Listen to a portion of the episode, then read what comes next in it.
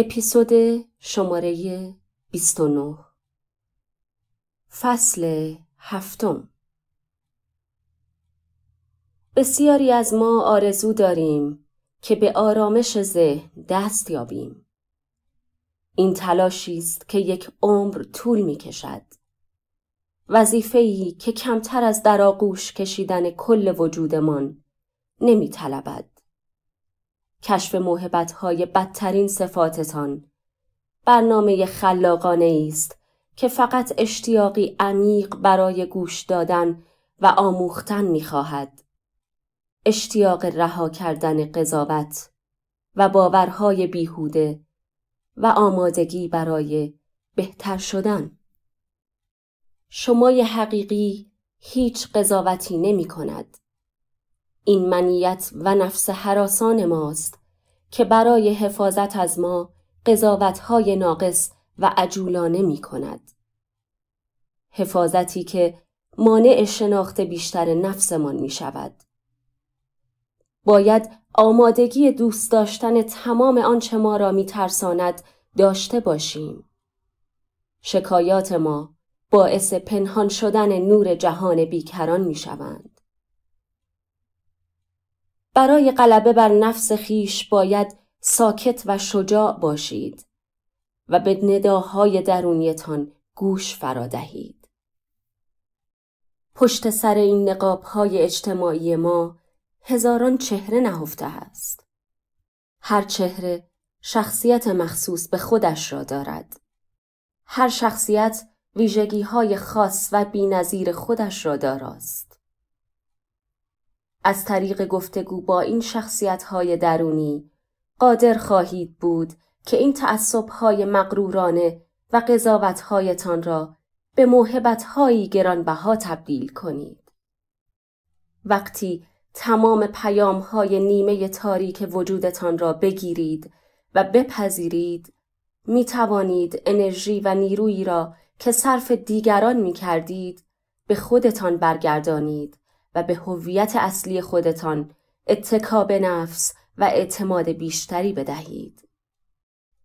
آنها توانایی تصمیم گیری درباره مسائل خودتان را باز میگردانند و هدف زندگی را روشن می کنند. این پیام ها شما را به سمتی هدایت می کنند که به عشق حقیقی و احساسات واقعی منتهی می شود.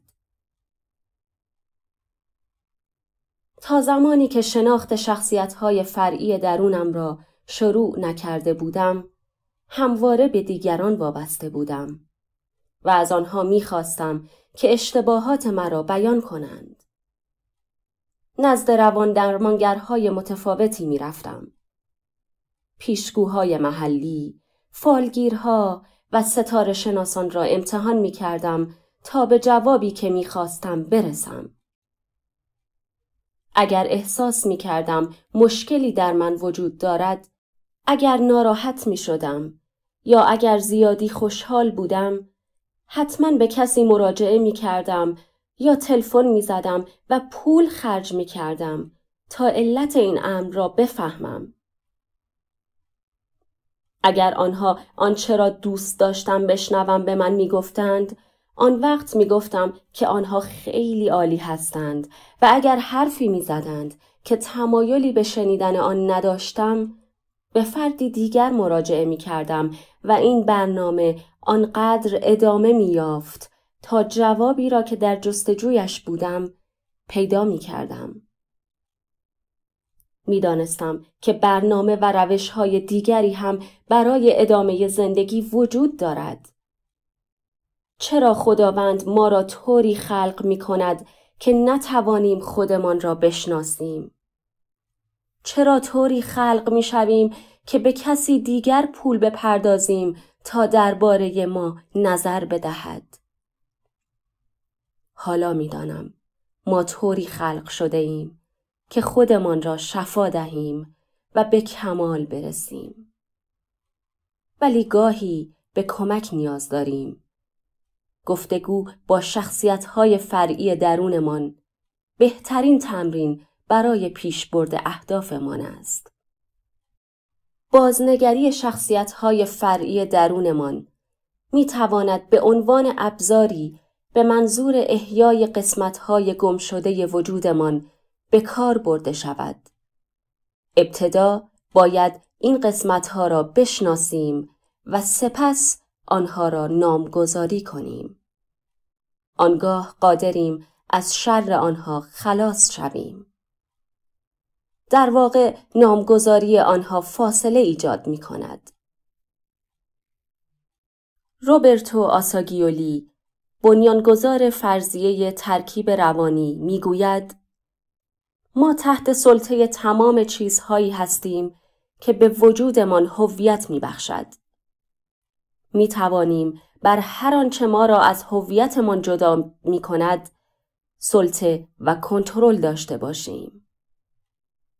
من اگر صفتی داشته باشم که از آن خوشم نیاید مثلا قرقرو بودن و آن را نی نی قرقرو یکی از اینها به نامم ناگهان دیگر این صفت خیلی تهدیدآمیز به نظر نخواهد رسید. خندهدار این است که به محض اینکه این نام را به خودم بدهم به آن علاقمند می شوم. البته بعدا می توانم عقب بیستم و به حالتی بیطرفانه به آن نگاه کنم. این روند باعث می شود کم کم این رفتارها را کنار بگذاریم. اولین تجربه من در خصوص شخصیت های فرعی درون انسان در یک کلاس روانشناسی انتقال شخصیت در دانشگاه GFK در اوریاندای کالیفرنیا بود. ما هر هفته نمونه متفاوت از درمان هیجانی را یاد می گرفتیم و با آن مواجه می شدیم. در یکی از هفته ها یک ترکیب روانی باعث تغییر زندگی من شد. من گفتگویی با شخصیت های فرعی درونم ترتیب دادم تا آنها را بهتر بشناسم و ببینم به چه چیزی نیاز دارند تا به کمال برسند. البته هدف من همانطور که می‌دانید پیدا کردن نکات مثبت یا همان موهبت معروف این صفت ویژه بود و برای پیدا کردن هر کدام از این موهبت ها با این نکات منفی روبرو می شدم و آنها را می پذیرفتم. پایان این اپیزود